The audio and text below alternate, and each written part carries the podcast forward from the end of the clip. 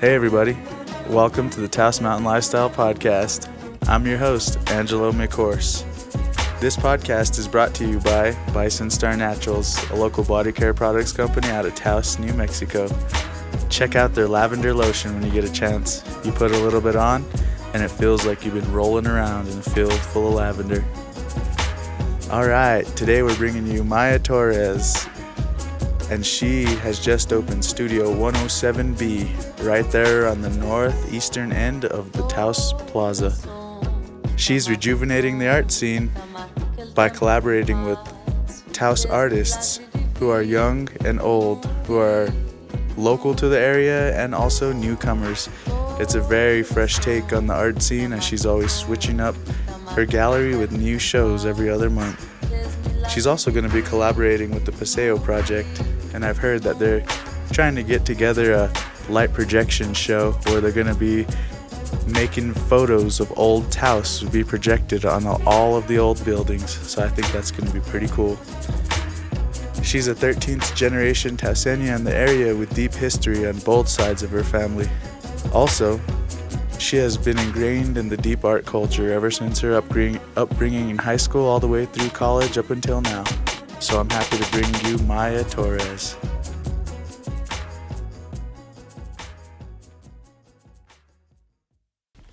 Hey everybody, how's it going today? Feels nice and cool. Seems like we're getting into that fall air. But anyway, I cruised into the plaza on my bike and uh, I'm over here at Studio 107B with my other mother, Maya Torres. And we just got done eating some food over at La Manzanita. They have some great selections and they serve their menu all day. I had an awesome smoothie. Go check it out. It's definitely a place to be. But I'm really excited to bring you this 13th generation Spanish Taoseña who's trying to revitalize the whole art scene on the plaza. So, how are you doing, Mom? What's happening? Hi, Angelo. Hi, Mijito. I'm doing good. Breakfast was good at Manzanita. It's good to see you guys every Saturday on Farmers Market with your soaps and lotions, Bison Star, and people often ask, like, I thought you just had three sons, Maya. And I say, well, I have a few more because they're the best friends of my sons. So Angelo's my fourth son, but I just had a grandbaby. Isaiah, my oldest blood son, had a grandbaby. Yeah. Little Sebastian, Woo. Roberta Marquez's mama from Albuquerque. So we're all excited to have a new member to to our family for sure. Wow, definitely. New life is a blessing, uh, especially when it comes in the form of a little baby. On that note, I'm really excited, you know, because you're bringing new life to the plaza, how you're reinvigorating the spirit of the art community, because you're doing a bunch of different cool shows and there's just been a lot of buzz going around in town about the gallery and i'm just you know i just wanted to know uh, when you opened it because it's had so much press lately it seems like it's been around forever kind of in a way. We technically opened January 20th, and it kind of feels like it's been around forever because it used to be the space where my mom had her gallery, New Directions, oh, yeah. for 17 years. And that was 14 years ago. So last November, Frank Seckler, who had his gallery here, Frank Seckler Metal Gallery, for 14 years, he decided that uh, he was going to move most of his shop up to his main studio near the blinking lights. So the space opened up and I thought about maybe it's time for a gallery. So we got a collection of artists who include Frank Seckler, Izumi Yokoyama, who's been in Taos for eight years, my son Isaiah Trujillo, who's been working glass for eight years and has an international reputation working glass, and myself, and Michael Naranjo also was our premier first guest artist in the gallery. So we opened January 20th in the middle of winter, and I think everyone was just thirsty for something new. And um, but I'm really happy. It's all working. Um, we're inviting a lot of artists. Our focus is showcasing the multicultural Taos artists that live in the and work in the valley. We have occasionally artists from other places who are really phenomenal artists. So we just want to represent the artists who are really at the top of their field with their medium, technically and craftsmanship wise. So that's what our philosophy is. Nice. That's really beautiful doing that. And um, I, I can know about having a business and being a business owner, and I can imagine having to run a storefront and having a place here, while also at the same time trying to really focus on your passion, which is the art and what you really do. So I can imagine. Plus, you know, juggling family and home and um, social relationships all in between. I, can, you know, definitely imagine it's a lot to handle. So I can feel you on how nobody wants to do it all, you know, and that's why it's really cool to uh, you know give a shout out to your team where you guys are all really pitching in to make the gallery uh, all your core artists are really pitching in to make the gallery the new scene and really putting forth the effort. Because like as we know you know the more hands you have the lighter the load is. And so that's really cool because it then frees you up all that time to focus on your craft and your art and that's really beautiful. And uh, i was wondering about your art style just out of one of all the core artists um, i looking around the gallery and i can see that uh, you have really grand works. They're rather big. And what's the medium that you use on those? Through the years i've focused on large scale drawings with just pencil also sculptures in ceramic and in bronze so when I work in bronze, I actually work with the material of wax. So I'm kind of really good at wax, and then that gets put into bronze through the process of last lost wax casting. So I'm kind of known for those two mediums, and I use mostly the figure as a starting base for my work, and I like to incorporate like different ideas visually in a picture that includes like politics or mythology. I like to throw religions all together and kind of do a global mix, kind of like we all are now, like this global mix. So, totally. so it's a global mix of visual ideas, but I primarily use the figure as a starting point for all of my work. I just feel that um, now I do have to incorporate some more animals in the work. I feel like that's lacking. I can only imagine how many hours you put into each original piece. And so, just a quick question um, why don't you give us a few examples of some of the other media styles of some of your other core artists, just so that way our listeners can know really like the diverse offerings you guys have and you showcase? Well, Izumi specializes in pen and ink, which is a traditional material, and she gets most of her materials from Japan, which gives the ink a real black black. Oh, and oh, she's traditionally a Japanese artist. Yeah, she's uh, born in Japan, and then she got a degree in fine art, a master's from San Francisco Art Institute, and then she moved to Taos about eight years ago in Carson. That's where I met her, hmm. and so she's an excellent with pen and ink drawings, and her imagination also with that technical expertise is pretty stunning. And Frank Seckler is a master with mild steel, and you can see Frank's work in town from the Taos Brewery to some monumental sculptures around Sonic. Pretty much all the big metal work in town Frank has done. Mm. And he's really pretty imaginative with his um, use of metal. And Isaiah has come a long way with his glass work and, and working the borosilicate glass in a really inventive kind of every artist is kind of pushing their medium. And then in this show, which is called Red, White, and Brown, we have other artists like Larry Bell, who is main medium is thin film deposition on surface. So we have one of his Mirage drawings, which is thin film deposition onto laminate, and that is actually then put in a laminating machine and heated up so it kind of just melts all together. Then we have some pieces by Ron Davis, who also has moved to Taos in the 90s. Ron's 83 and is really well known in New York and LA. His work in here are paintings of pixel dust on aluminum, and they're really stunning, cosmic, kind of geometrical, colorful shapes.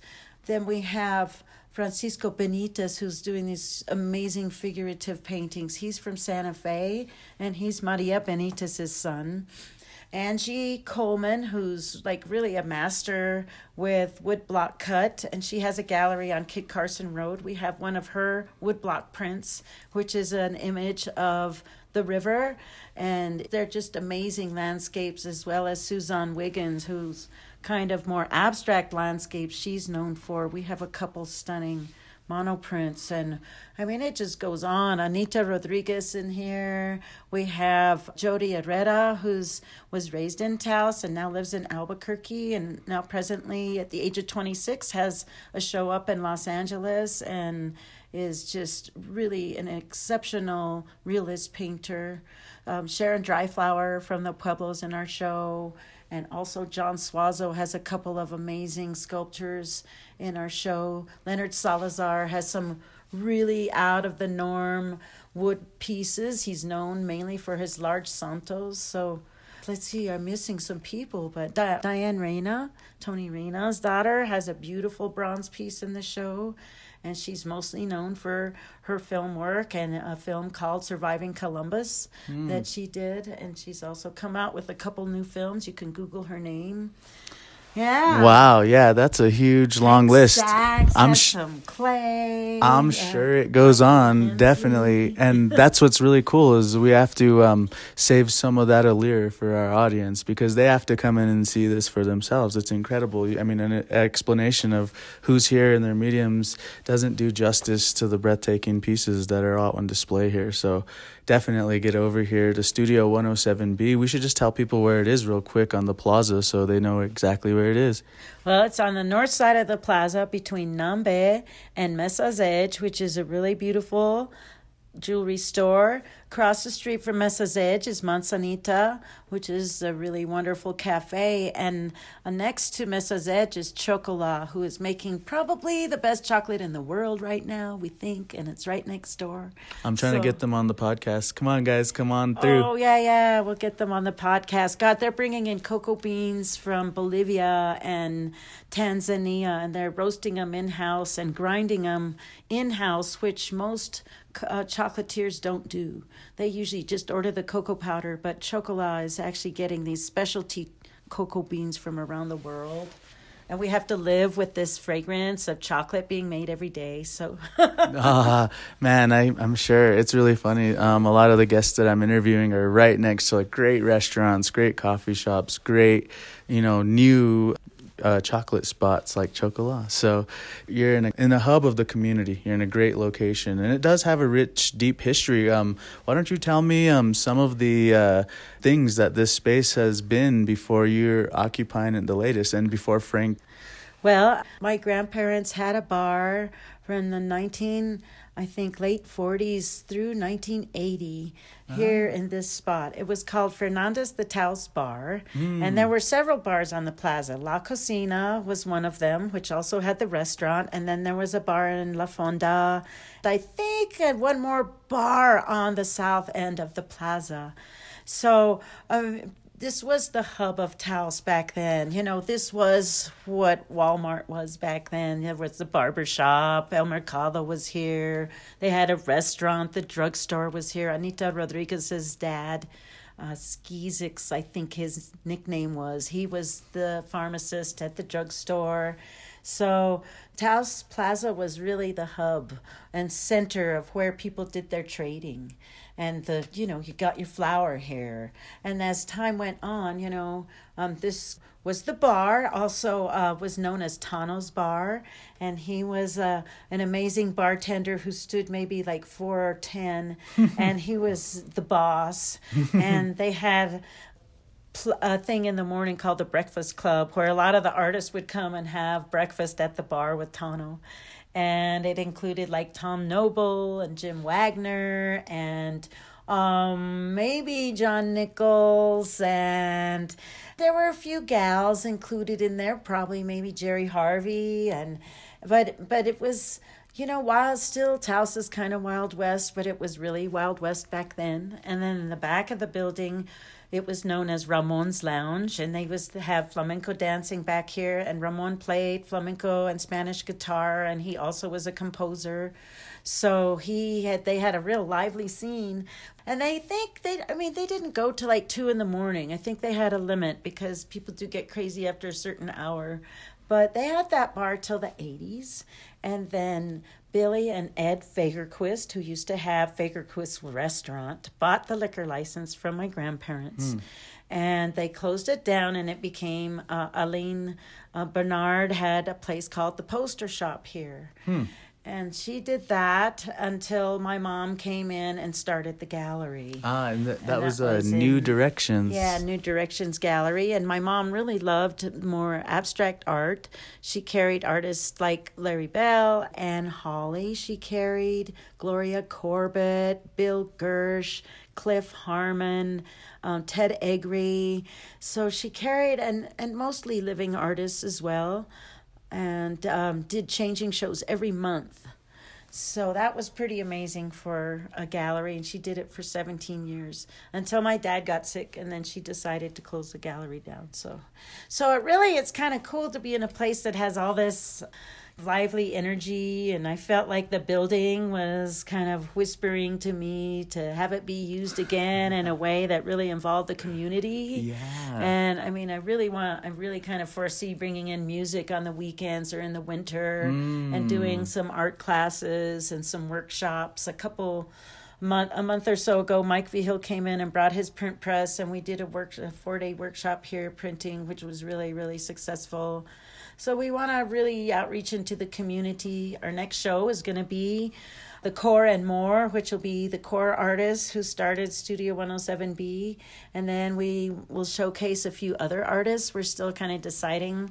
It's really exciting that so many artists want to be part of the gallery. And I wish we had 10 spaces to include everyone, but we have to kind of limit it. So in November, Anita Rodriguez wanted to uh, co curate a show around the honeybees. And we wanted to do a political show once a year. And instead of doing something that was downgrading on any of the political guys up there that seemed to not have any direction, instead of dumping on that scene, we decided to Promote you- something promote beautiful. something beautiful that we really message. need. And so that was honeybees. So yeah, Fox News and CNN and those guys do that enough, you know, all, all those. So that's beautiful that you chose a, a better message for folks. uh, Yeah, we want to keep it more in my positive. opinion, positive. It's easy to want to make a piñata, but so yeah, that's the perfect. Uh, that's well. so put. yeah, we need to start thinking of our animals and our planet, not just ourselves and what we're going to eat tonight or what we're going to wear tomorrow. I mean, we really need to start opening our eyes, and art is a vehicle for doing that. So one of the things we want to really get started, and we hope that all of Taos can be a center for Renaissance 2020, which is an idea for a global renaissance in the year 2020. Why? Just because it sounds cool. 2020 also is good vision, you know, when you have 2020 vision. So a lot of meaning behind that name. yeah, there's a lot of meaning. So we kind of envision a global renaissance where artists just come out in mass and put their best foot forward in art. Also, giving, sharing their talents and encouraging other people to be creative because there's so many dormant people who have put their creativity behind or on a back burner because they have a family and feel that they have to do what corporate America tells them to do. So, so many people are kind of frustrated artists. So, encouraging people to return to their creative roots in whatever field they're doing. It doesn't have to be visual art, but music and science and horticulture and just even how we get along, you know, how how can we break the barriers of racism? This is our generation to do it. Obviously, nobody has done it before. So, now that we're all kind of globally linked, like we were talking about our cultural heritage and roots before, like I mean, I'm 13 Spanish that they've charted and Spanish history from Iberian Peninsula for the most part. But I mean, we're also Native American too, so I probably have Pueblo and maybe Comanche or Apache. And then on my dad's side, I know we have Central American Indian, which is Aztec and Mayan. So then one of my grandfathers was German. So, I mean, we really are kind of global mixes now. And I think it's more of a beautiful thing than people maybe are aware of, you know. So that's part of what the Renaissance hopefully will become as well.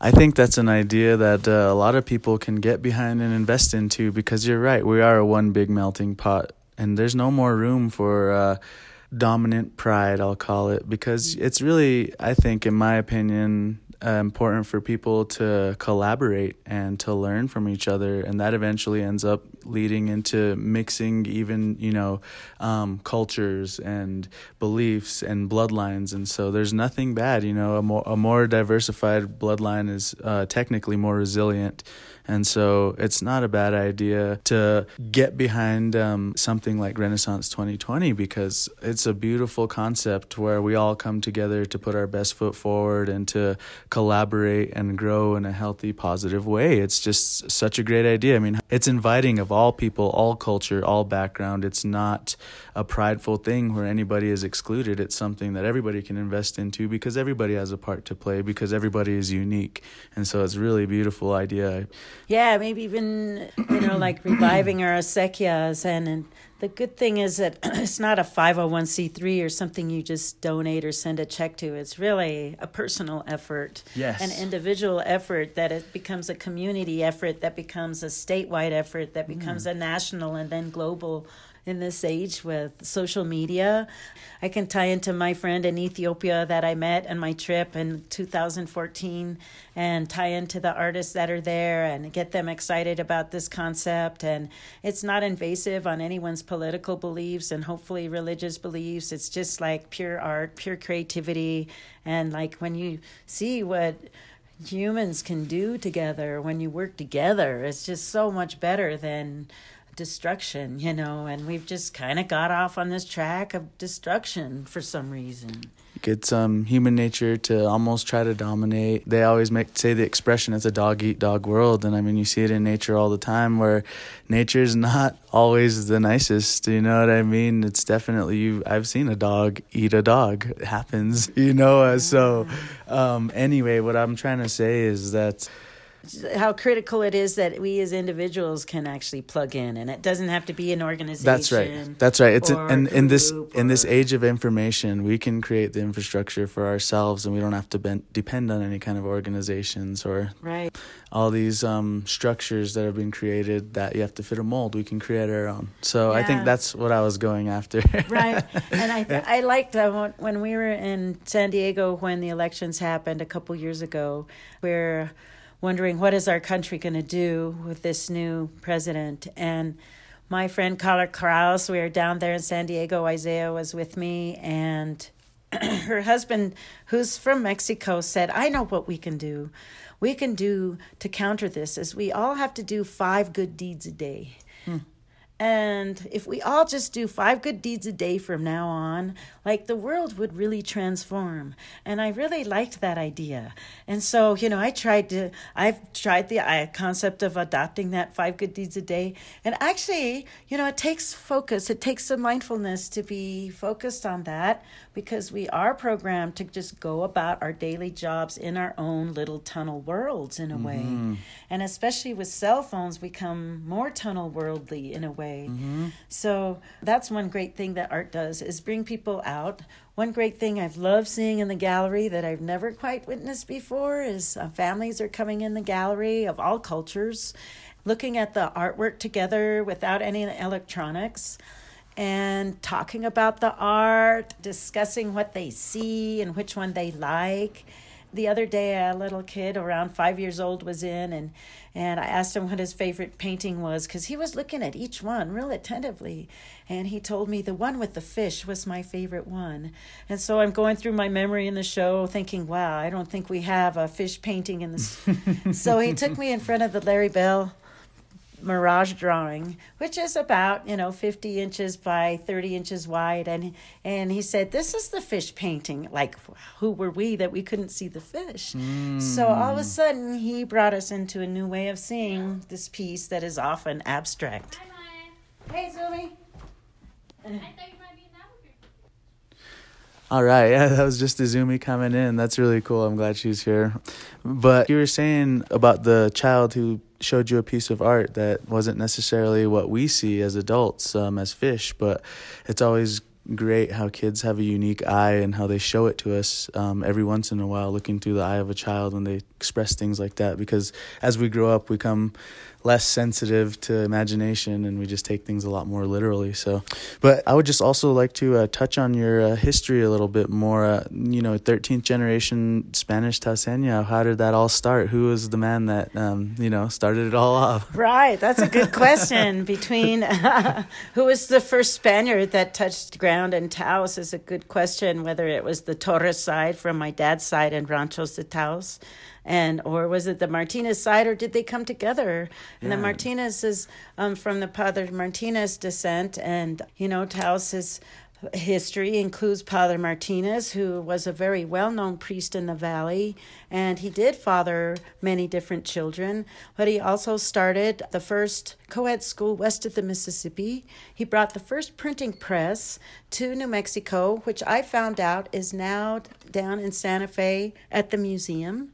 So a person can go look at Padre Martinez's wow, press that's down some there. Rich history. Yeah, I just found that out last week. And then so on my dad's side, the they Torres the side. Torres side, the history goes back that the Spaniard came with Cristobal Colon, Cristobal, you know, Christopher Columbus, and he was a translator for some of those expeditions. Wow. And that they were granted some of the Spanish land grants more down in Espanola. Mm-hmm. And then the Torreses lived in Espanola for quite a while until they were raided by the Comanches on several occasions. And apparently, on Comanche raids, they would kill everyone but one person. Mm. And they would take that person into their tribe and raise them. And then, if they wanted to go after that, they could. So I guess the Torreses then they booked it to Guadalupita. And then they lived in Guadalupita until there was another raid there. And then they came to Ranchos de Taos after that. And that was probably in the early 1800s, late 1700s, when the Torreses actually moved to Ranchos de Taos. Then on the Martinez side, Padre Martinez's family was originally from Abiquiu, and we still have our connections, our cousin connections in Abiquiu, which is really awesome. They have a house right on Abiquiu Plaza. Kind of, they actually sold to Georgia O'Keeffe, and we're good friends with Georgia O'Keeffe.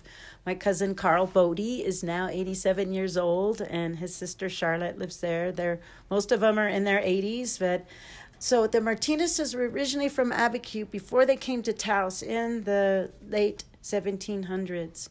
And then Padre Martinez um, actually had a family and married before he became a priest. But his wife and child both died, and then he went into priesthood. Some people say there was actually family from that first marriage, but actually his daughter died, so there wasn't from what I know, lineage from there. It was from the children he had in his extra affairs, you know.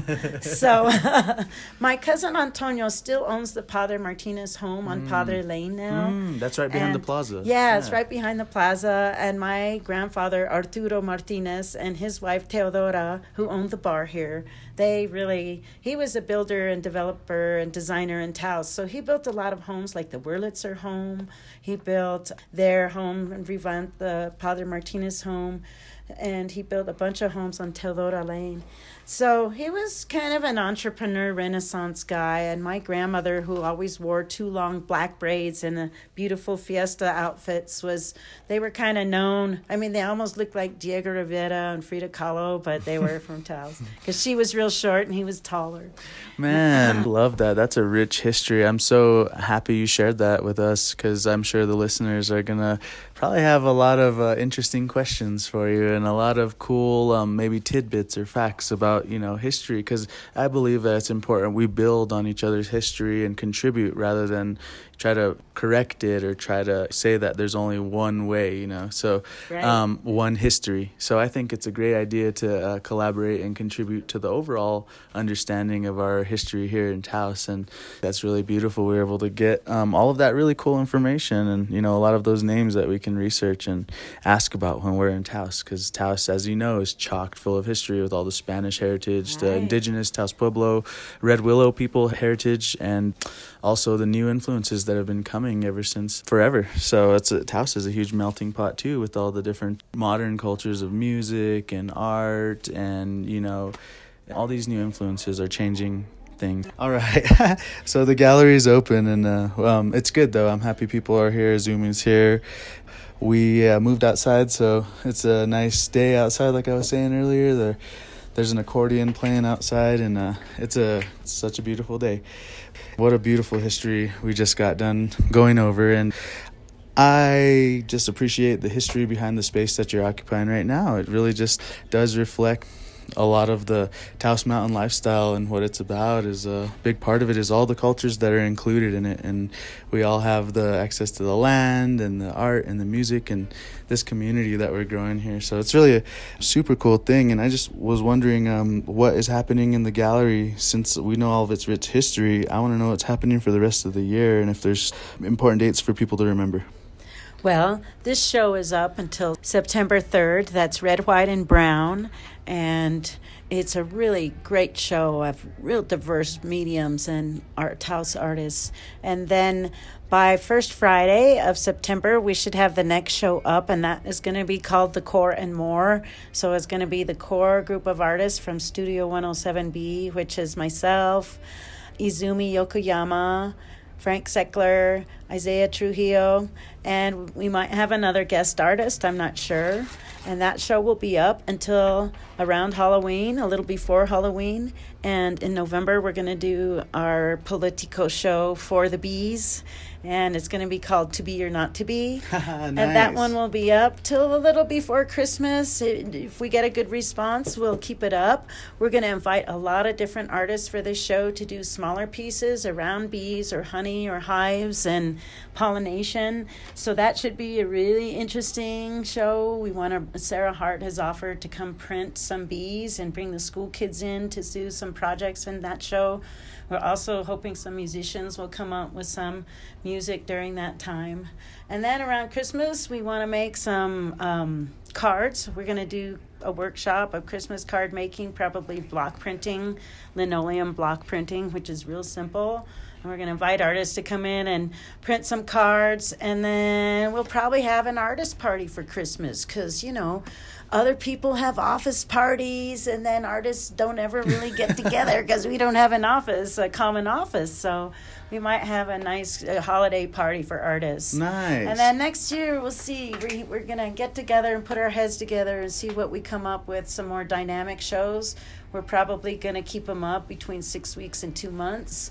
And then we also want to um, be real inclusive with the kids. And also, I forgot to mention that mid September 14th and 15th, we have Paseo, where Agnes Chavez and Matt and Richard have asked the plaza people to do something. And what we're going to do is present a couple films. One is called los héroes and the other one is called the last cruise. And those are two films produced by miguel gandert who's a world-renowned photographer down at unm so that it's a group of three guys who did these short clip films so we're going to be projecting them onto the buildings and um, we'll have some other surprise things going on. And we want to invite people to submit their historical photographs of Taos, and we want to project them around the building during that weekend so people can see old Taos, what it was like. A lot of times people come here and they've forgotten the history, or they'll glance through a quick tourist book to maybe we'll get some people to talk about their families. So Sharon Dryflower said from the Pueblo she'd send some maybe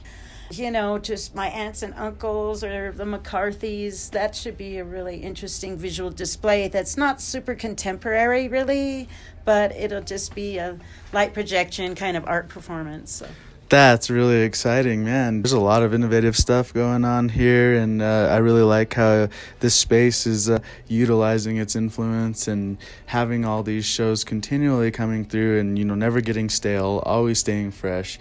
And on top of that, other organizations like Paseo, you know, they're putting on this really awesome, dynamic show, multimedia show, and it's really bringing community together. And from my impression of how you're speaking about it, you're really excited about it too, and to contribute to it. So I think that all this collaboration, all these great things that are happening in our art community are awesome.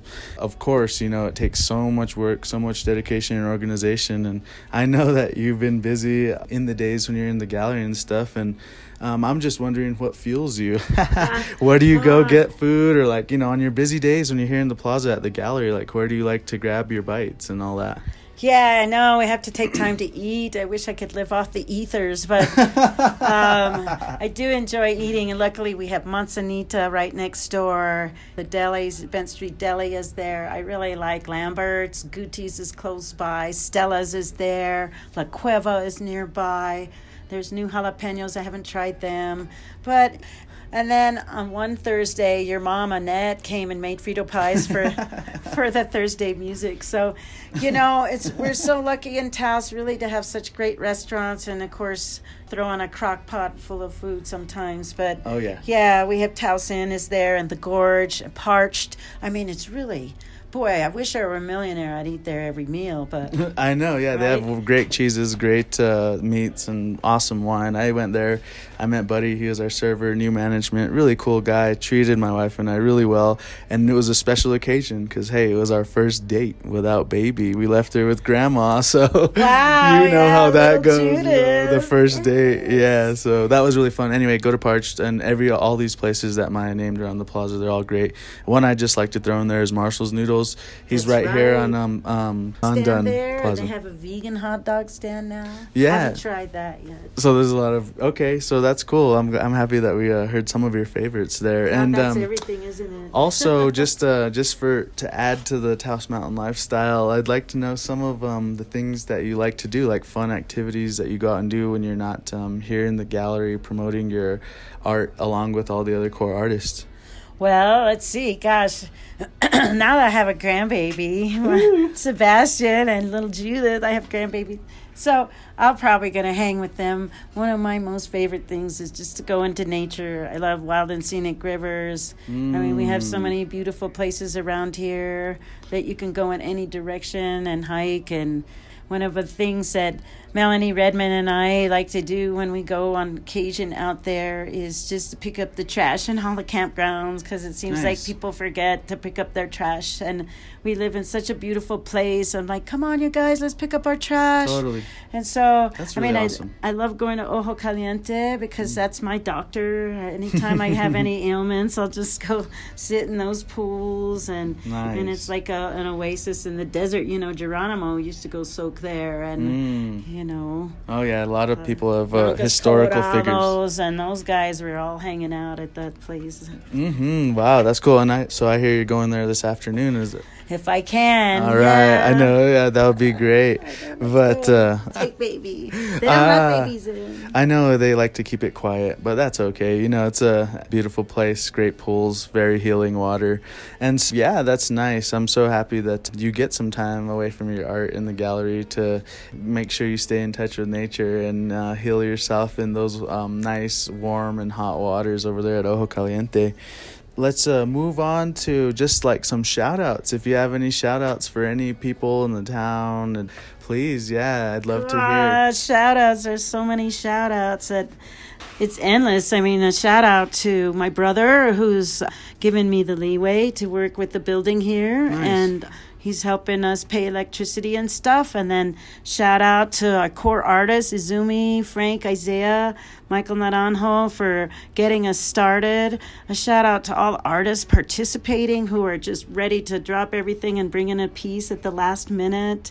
Shout out to you guys, you and Jackie and Judith and your mom for helping with all the openings and just being there on First Friday selling your soaps and hanging out. like my cousin Elena comes and hangs out too. Melanie Redman has been instrumental. She's here some days when I can't make it, and uh, she helps with the openings and kind of some of the concepts with the food. Joel Larson brought in a piano so that my son Zach can come play piano and other people can come play. Joel comes on Fridays and plays on First Fridays, so that's big shout out. And God, just shout out to everybody who has come to the openings. Shout out to my cousin Frank at La Fonda and um, even the dogs that come by and, and bring that dogs come by and bring their people into the gallery and they don't know what to do and the dog wants to see the art, and the kids kids will bring their shout out to the whole community of Taos Yes, because we have a really rich, rich community, and uh, the first peoples here, the Pueblo people, and their beautiful, amazing uh, heritage that is probably one of the most unique in the world that's still living, and the Spanish culture that brought their heritage here, and now everyone else coming from every the old families that have been here, like the McCarthys, and and it's I just like really look forward to getting along a little bit more with this tension that's happening politically. If we can just move past that and really get on, and so shout out to all the people willing to move past all the old fears and hatreds and and come out, and shout out to my sons who are so important, Isaiah, Matthias. Zachary and new mama of my grandbaby Roberta Marcus. and I'm probably leaving out so many people. Well, that's great. We can only limit um, to twenty sh- to twenty shout outs. Uh, 20 shout outs to Taos News for giving us great press. Yeah, really. but this is so cool. No, I'm, I would let I would let you go all day if I, I knew you It's didn't have to move on and get going because you're so busy. But uh, I really appreciate you taking the time to really you know sit down and um, get this information out to the people. Speak about the gallery, the core artist, the history of the space you're in, the history of your family, where you come from. It's all a, a really unique, amazing story um, for our area. And there's a lot of people with this unique, amazing story in our area. And I'm excited to try to reach out and get these people and these stories so we can build this collective history and move into the future hand in hand to be able to, you know, lift that load and do the work that we all need to do. So that way, nobody has to do it themselves. Right. You know, and, and that's what makes everybody happy is when everybody takes that personal responsibility that you had mentioned earlier in the show. And I really like that concept of five good things a day, you know, Yeah, a because good it's one? a, it's an infectious thought that does take a lot of um, consideration. You know, it's not something where you can just toss a couple dollars at a homeless person five times and say you're good or whatever. You know, it really does make you improve your relationships, um, clean up your environment, and really just start thinking positively. So that's really beautiful, Maya. I really appreciate you, and thank you so much for coming. Thanks. I love you show. guys. All I'm so honored you guys are my sons and that we live in such an amazing community. Yes. Yeah. All right.